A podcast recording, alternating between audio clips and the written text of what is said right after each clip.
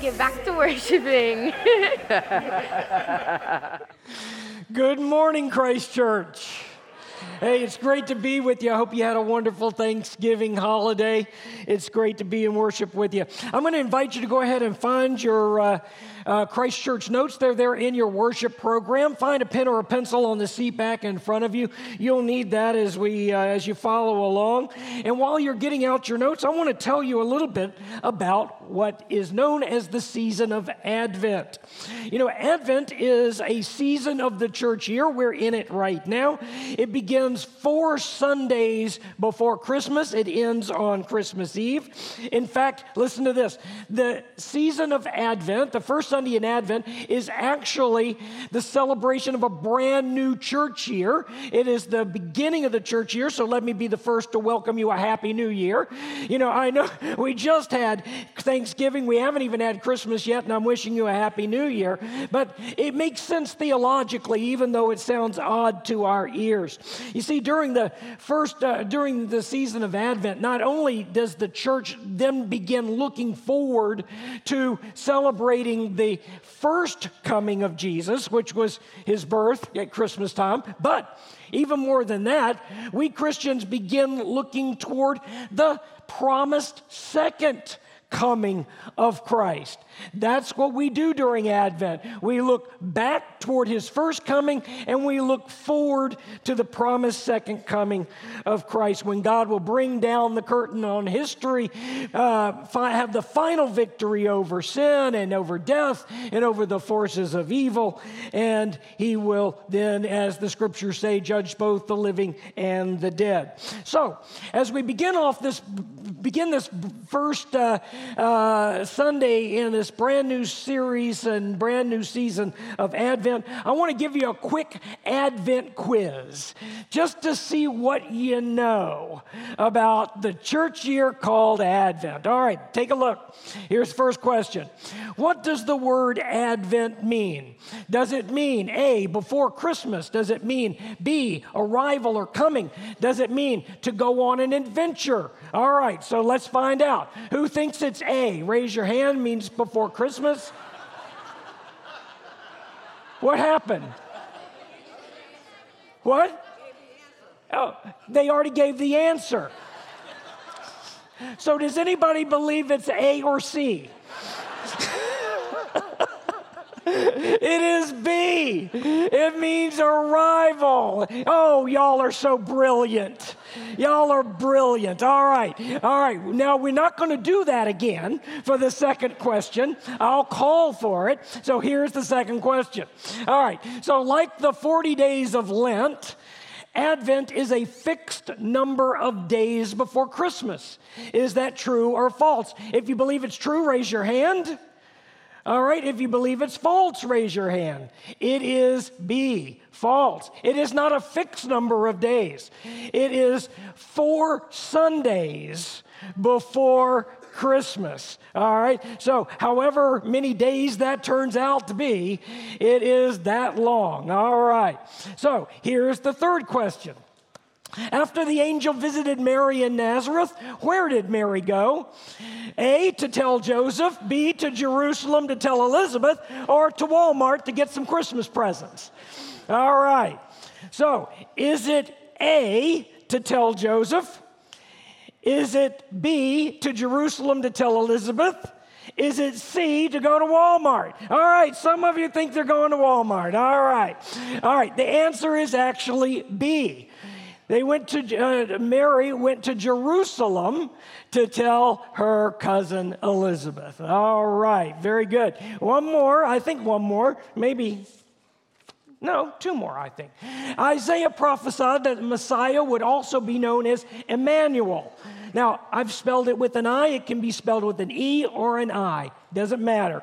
Known as Emmanuel, which means, what does it mean? A, God with us. B, Christ child. C, Bethlehem. What does it mean? All right, so let's find out. Does it mean A, God with us? Does it mean B, Christ child?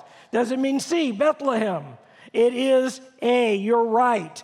Most of you got that right. Congratulations. Good for you. All right, last question. Where was Jesus born?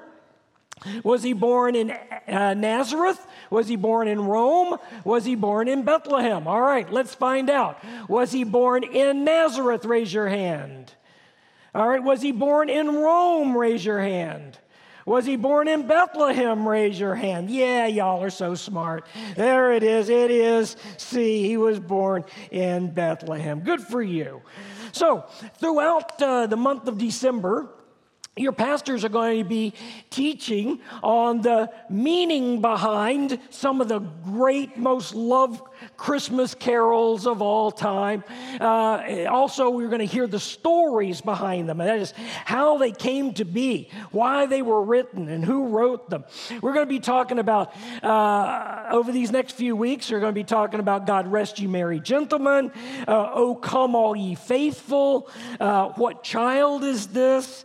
Uh, go Tell It on the Mountain. I'm going to be preaching on that one on Christmas Eve, Go Tell It on the Mountain, and uh, on the Sunday after Christmas, uh, angels from the realms of glory. So we're going to look at all of those. But today, we're going to start with one that is really, really, really very appropriate for our first Sunday in Advent.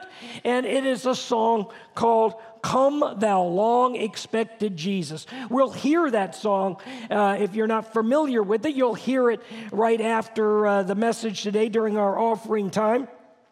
And uh, this was actually written by a guy named Charles Wesley, who was the brother of John Wesley, who became the founder of what is the Methodist Church today.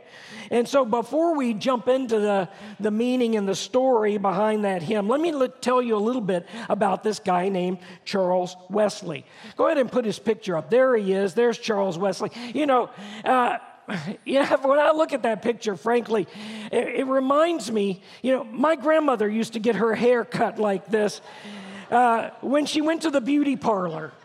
You know, when was the last time you heard the word beauty parlor? I mean, where did they go? We used to have them all the time, but now they don't have uh, beauty parlors anymore. But it looks like Charles Wesley went there. Anyway, Charles, uh, as I said, he was the brother of John Wesley. He was born in England in the year 1707. 1707. And get this, he was the 18th and final child of Samuel and Susanna Wesley. He was the 18th kid and the last of their, uh, uh, last of their children. He was very fortunate uh, that he actually had a college education. He went to uh, the uh, Oxford University, Oxford University there in Oxford, England. There's a a shot of, of uh, Oxford. In fact, just a little bit of trivia. One of their uh, rooms there is called the Great Hall. Go ahead and put the Great Hall there uh, in Oxford. Does this remind you of anything? I say it louder. yeah, I knew our young people would know it for sure. Yeah, this is the Great Hall. It was modeled, uh, the, the uh, Great Hall in, uh, in Harry Potter was modeled after this room where Charles and John Wesley would have eaten at one of the, in this space uh, while they were there. So, uh, Charles, along with his brother John and a guy named George Whitefield, while they were in Oxford, began what was began a club, and they called it the Holy Club. The Holy Club, and due to their spiritual disciplines and the, the strict adherence to these spiritual disciplines of of uh, Bible study and uh, Holy Communion and visiting the sick and those who are in prison and caring for the poor, all of these kinds of things. Because of, their, because of the way they did that so methodically, their peers at Oxford mocked them and eventually labeled them as Methodists because of their method of following the spiritual disciplines, again, of, of Bible study and worship and Holy Communion and visiting the sick and those who were in prison. And so that's how we got the name Methodist. It was actually uh, a mocking of this group called the Holy Club. Now, here's something interesting to me is that, that Charles Wesley was, uh, was ordained as a pastor in the Church of England in 1735. But later he writes that he didn't even really know Jesus until three years later in 1738. He said that's when he had his salvation experience was in 1738, three years after being a pastor and after being ordained in the Church of England. But now listen to this. Over his lifetime, this guy, Charles Wesley, wrote more than, slightly more than, 6,500 hymns. Unbelievable in his lifetime. 6,500, including Christ the Lord is risen today, that great Easter hymn, and one that we sing here all the time and during uh, uh, uh, our Christmas season is Hark the Herald Angels Sing. This guy wrote that.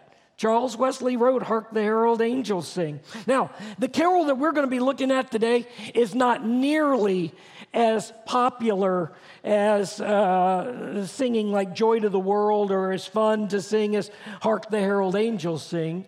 But when it comes to sharing the, the freeing and saving grace of Jesus Christ, the song Come Thou Long Expected Jesus is, is unmatched. It is unreal theologically. It is that, uh, that incredible. It is an incredible song sharing the gospel of Christ. We're going to be looking at that today. So, how did it end up being written? Well, the year now was 1744. Again, Charles was ordained in 1735. He found Jesus in 1738, and now 1744.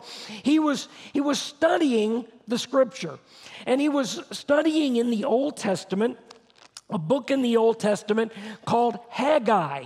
Haggai. And I'm, some of you probably don't even know there is a book in the Old Testament called Haggai, but it really is there. I took a picture just to make sure that you knew that it is actually there. It is found near the end of the Old Testament. And here's something interesting it is the second shortest book in the Old Testament. Second short, it only has two chapters in the entire book the book of Haggai. It was written by the prophet after the same name. And, the, and what he was doing is he was writing about the promised rebuilding of the temple in Jerusalem. Now, you got to get this so it makes sense to you. That is, for 50 years at the time of this writing, uh, when Haggai was writing, the people of Israel had been without a place to worship. They had been without a temple. And what happened was uh, the Babylonian king Nebuchadnezzar came swooping into Jerusalem and with ramrods and all kinds of in- implements began banging at the walls and the gates of Jerusalem. And finally, they broke through. And when they broke through the wall, it was chaos and I mean chaos. They tore up everything. They set people's homes ablaze. They rounded up the bright, brightest and the best uh, uh, uh, people of Israel and carted them back off to Babylon. And to make sure that they didn't leave any stone unturned, the coup de grace for the Babylonians was they stormed up the Temple Mount and tore that stone temple down, stone by stone by stone by stone, until it was nothing but a pile of rubble. And it was, they left, the Babylonians left Jerusalem in chaos. Now, you may think, well, you know, this is kind of sad with all the Babylonians there and they did all of that, but why couldn't the, the people of Israel who were left just find another place to worship? Why didn't they just go to some place that hadn't been torn apart and worship there? Well, you know, that's a legit question for Christians to ask because that's what we'd do. But for the Jews, that was very different. They couldn't do that because, listen, you know, when For the Jews, they, they understood that God did not dwell inside the people. I mean, we know that wherever two or three of us are gathered, the Lord is in our midst. We can we can go anywhere, out into the parking lot, under the trees, or into some abandoned warehouse and worship.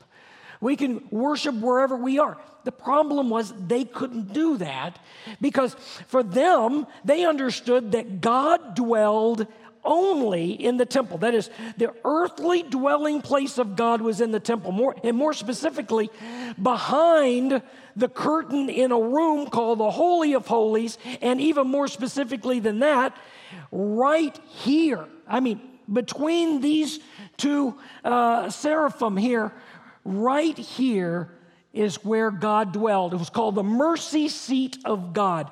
And on this, the Ark of the Covenant, is what this is called. That's the spot that God dwelled. Now, imagine if, if the temple is now destroyed, the Holy of Holies is gone.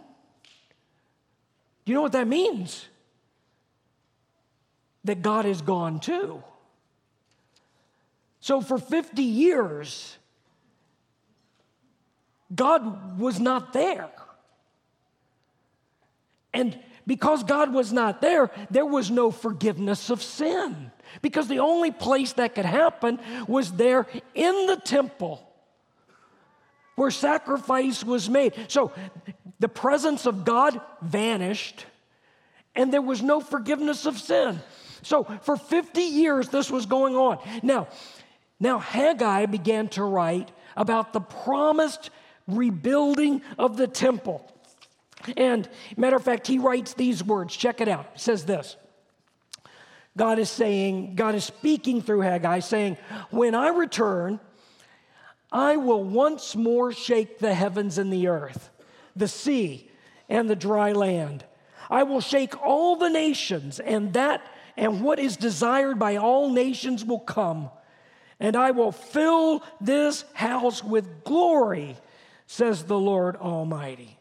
Now, Charles read those words and the promise that God would one day rebuild or shake the heavens and the earth and rebuild the temple there in Jerusalem, and that uh, and this whole business of shaking the heavens and the earth that was a that was an allusion to the fact that what God was going to do was He was going to bring bring judgment on the political leaders and on their political policies that ensured and re- that the poor remained poor and the oppressed remained oppressed that God was going to do something about that when, the, when He would come back and shake the heavens of the earth.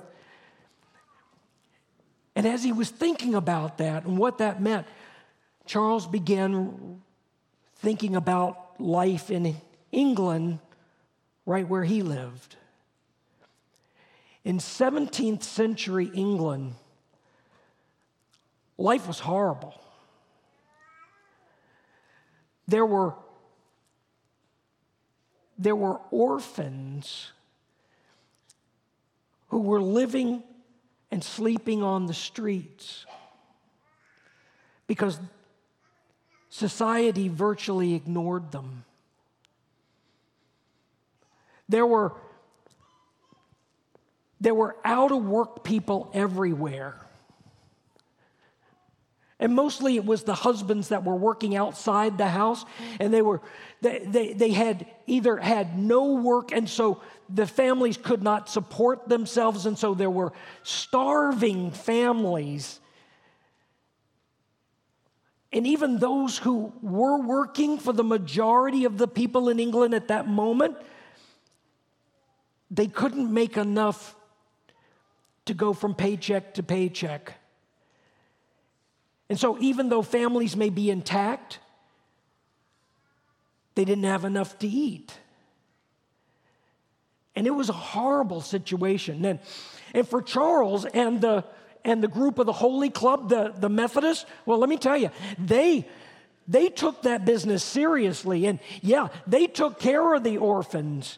They fed the poor. They visited the sick. They went to the prisons. They did all of these things that the scripture says that we should as we live out the gospel life. But the need was so overwhelming that Charles just became just became overwhelmed at, at, the, at the need that was before him. And so he wrote a prayer. And he wrote this prayer, and it was this, these words. He said, Come, thou long expected Jesus born to set thy people free. From our fears and sins, release us. Let us find our rest in thee. Israel's strength and consolation, hope of all the earth, thou art. Dear desire of every nation, joy of every longing heart. Born thy people to deliver, born a child and yet a king born to reign in us forever. Now thy gracious kingdom bring. By thine own eternal spirit, rule in our hearts alone.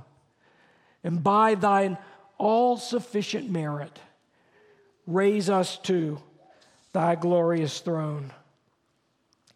And he wrote those words and eventually put them to music. And every time we sing that song, what we're proclaiming is this. And I want you to write this down is that, that Jesus is the long expected Messiah. That Jesus is the long expected Messiah, yeah, but it's more than that. He's also the coming King. It's that looking back to to when Jesus came for the first time and then the coming king is when we're looking forward to the second coming of Christ. Every time we sing that song, every time you hear it on the radio, that's what it's talking about. Is come thou long expected Jesus, that, that first coming but it also is also looking forward to the promised coming of Jesus to the promised coming of Jesus. That first line of the carol, Come, thou long expected Jesus. You know, do you remember when, I guess mostly when you were a kid and your parents or uh, somebody that you uh, knew and loved made you a promise, but for some reason was unable to keep that promise? Do you remember what that felt like to, to to have a promise made to you and then not kept? Well, maybe it, it, I know it happens to adults too, like, like the, the, the promise, let's say, of, uh, of a promotion. Maybe your boss or your company has promised you a promotion and then it never materialized. Or maybe it was the promise of marriage ends in a broken engagement whatever it may be. It, broken promises leave you longing for, for something, longing to be healed, longing to be whole, longing for these promises to actually one day be fulfilled. And for the, for the Israelites here, when we're talking about this long expected Messiah, for the Israelites, they have been longing for this coming king, this coming Messiah. In fact, 700 years, listen to this 700 years before Jesus actually was born on Christmas, the prophet. Uh, uh, Isaiah said these words. He said, For to us a child is born, a son is given to us the government will rest on his shoulders. And he will be called, let's read it together. He will be called Wonderful Counselor, Mighty God, Everlasting Father, and Prince of Peace. Isaiah was pointing that one day God was going to send the Messiah into the world and make things right. For 700 years, people have Israel hang on to that, to that promise. But imagine this imagine, you know, we're reading these words 200 and, uh, excuse me, 2019 years after Jesus was born. We knew that he was coming. Imagine if you were the original hearers of this 700 years before Jesus was born. 24 generations of people were born and died and never saw Jesus. from the time those words were written, 24 generations of people came and died. For the while, Israel was really hanging on to that promise. But you know what? By the time Jesus came, there were only a handful of people who were really holding on to the promise that one day God would, in fact, fulfill the promise that He made 700 years before. And you may think, well, you know, well, let me, go, let me say it this way. When Charles Wesley wrote these words, he really wasn't looking backward to the, to the, the, the first coming of Jesus at Christmas. He was thinking about how his world needs saving now. And he was looking toward the promise of the second coming of Jesus. Come, Lord, uh, come, thou long expected Jesus, born to set his people free. Remember what he was looking at every day the orphans living and sleeping on the street, men and women unable to feed their families, people starving left and right in London. I mean, it was a terrible, terrible situation. And he started thinking, Come, thou long expected Jesus, come again, in other words. Now, I got to tell you, and I, I admit freely actually, that I don't think that often about the second coming of Jesus. I just don't think about it that often. You know, somebody will say, Well, you know, Pastor, do you believe that one day Jesus will return? Well, I absolutely do believe that. I believe that Jesus will one day return again. You know, the fact is that, you know, the second coming of, of Christ is one of the great tenets of the Christian faith. Every one of our creeds has something to say about that. The Apostles' Creed, the, the oldest creed that we have, says this that, that he will come again to judge the living and the dead. That he will, look at these two words, he will do what? He will come again to judge the living and the dead. That's in the Apostles' Creed.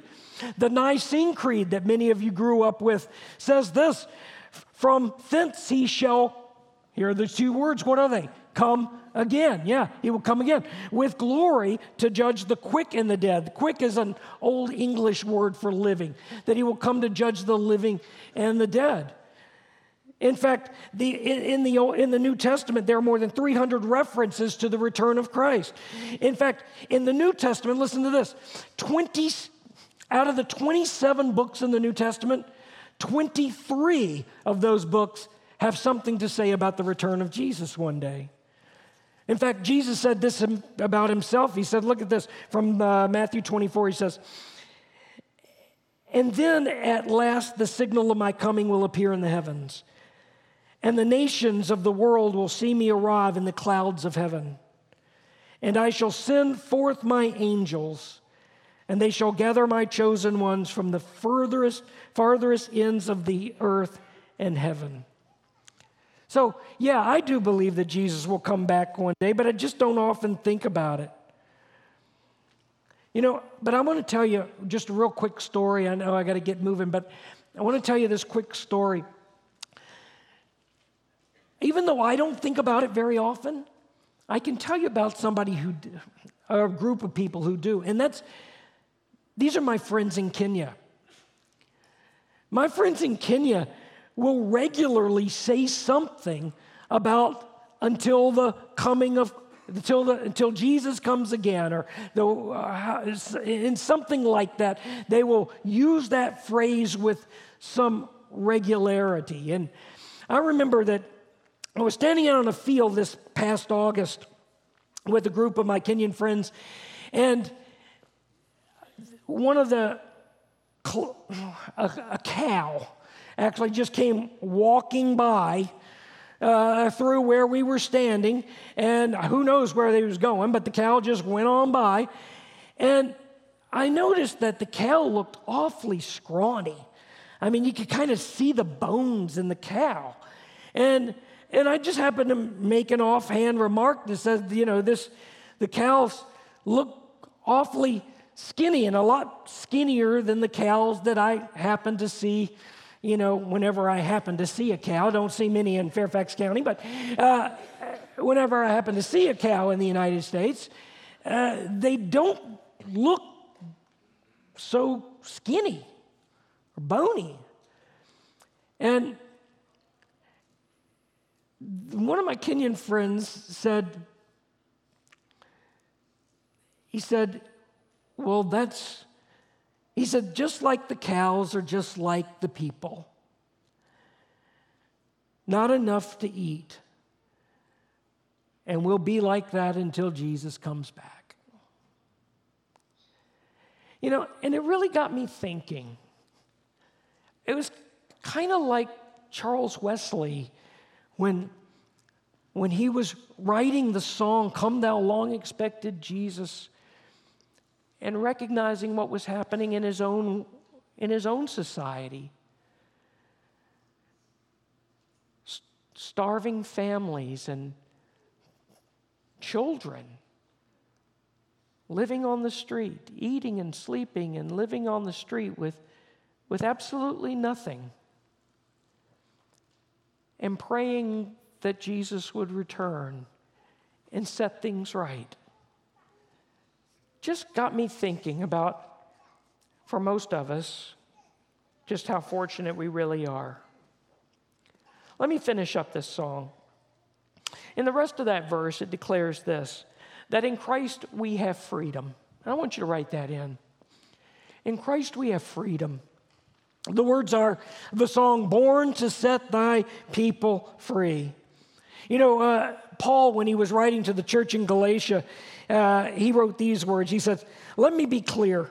The anointed one has set us free, not partially, but completely and wonderfully free.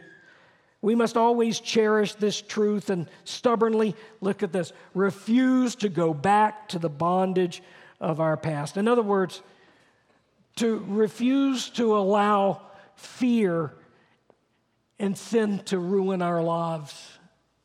That's what he's talking about. To remind us that, that fear is not your master. God has never called his people to live in fear. For your sins have been washed away. You've been loved by the one and only who gave his life for you. We need not live our life in fear because in Christ we have what? We have freedom. In Christ we have freedom. All right, the second thing I want you to see is that in Christ we have rest. Let us find our what? Rest in thee. Let us find our rest in thee. In fact, in 1 Peter, we find these words You can. You trust, your trust can be in God who raised Christ from the dead and gave him great glory. And now your faith and hope can do what?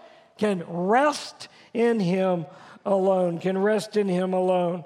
You know, the question is, I guess, do you really believe that God is who he claims to be? Do you believe that God is really the one who claims to be? Do we, do we believe that God is good?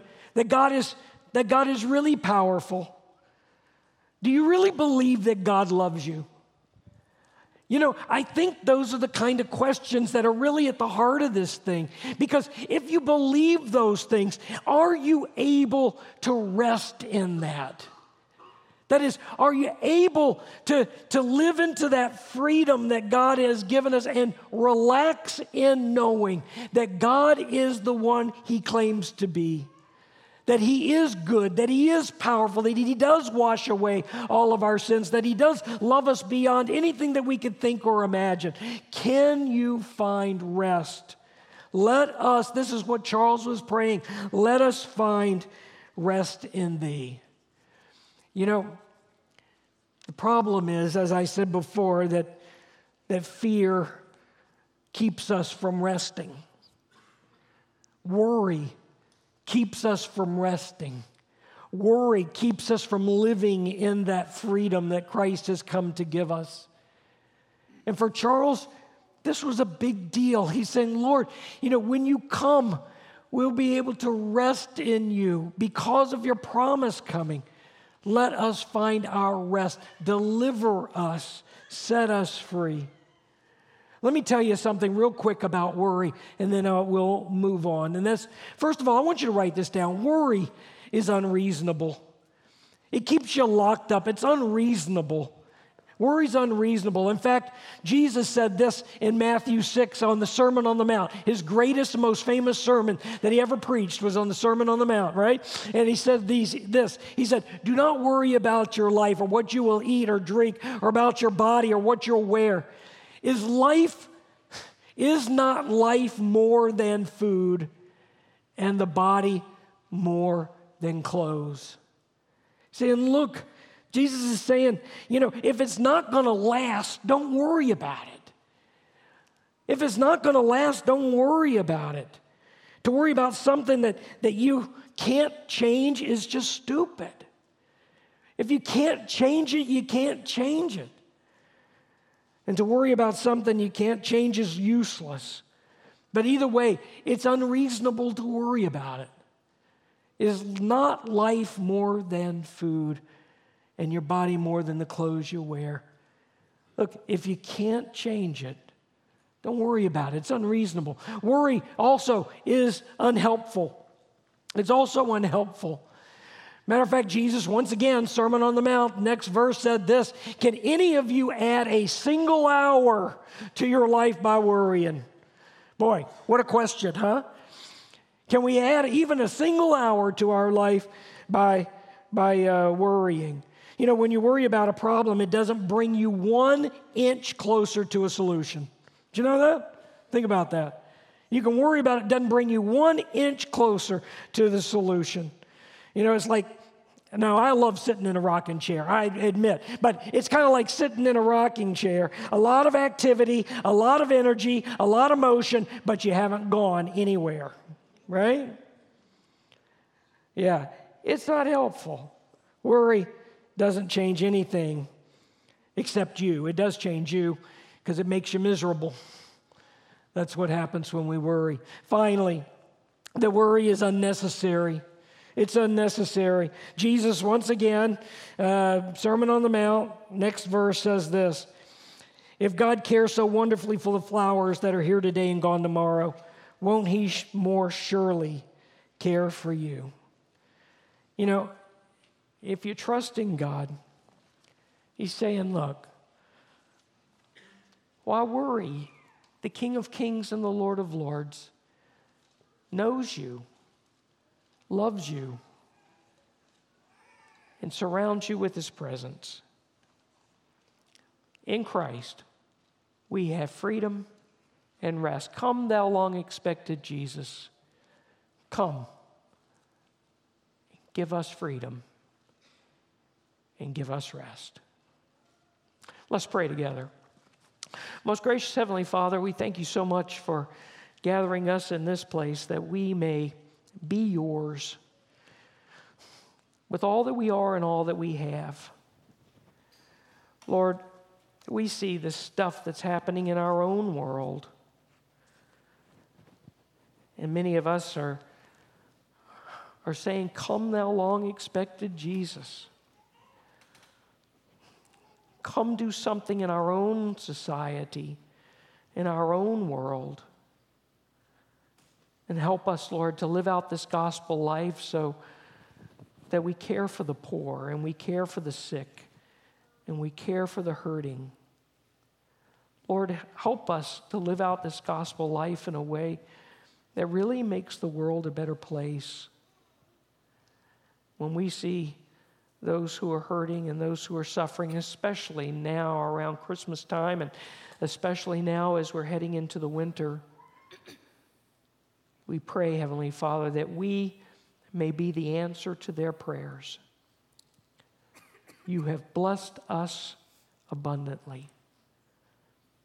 May we use those blessings to be a blessing to others. Come, thou long expected Jesus, born to set your people free. We give you praise and honor and glory. In Jesus' name we pray. Amen.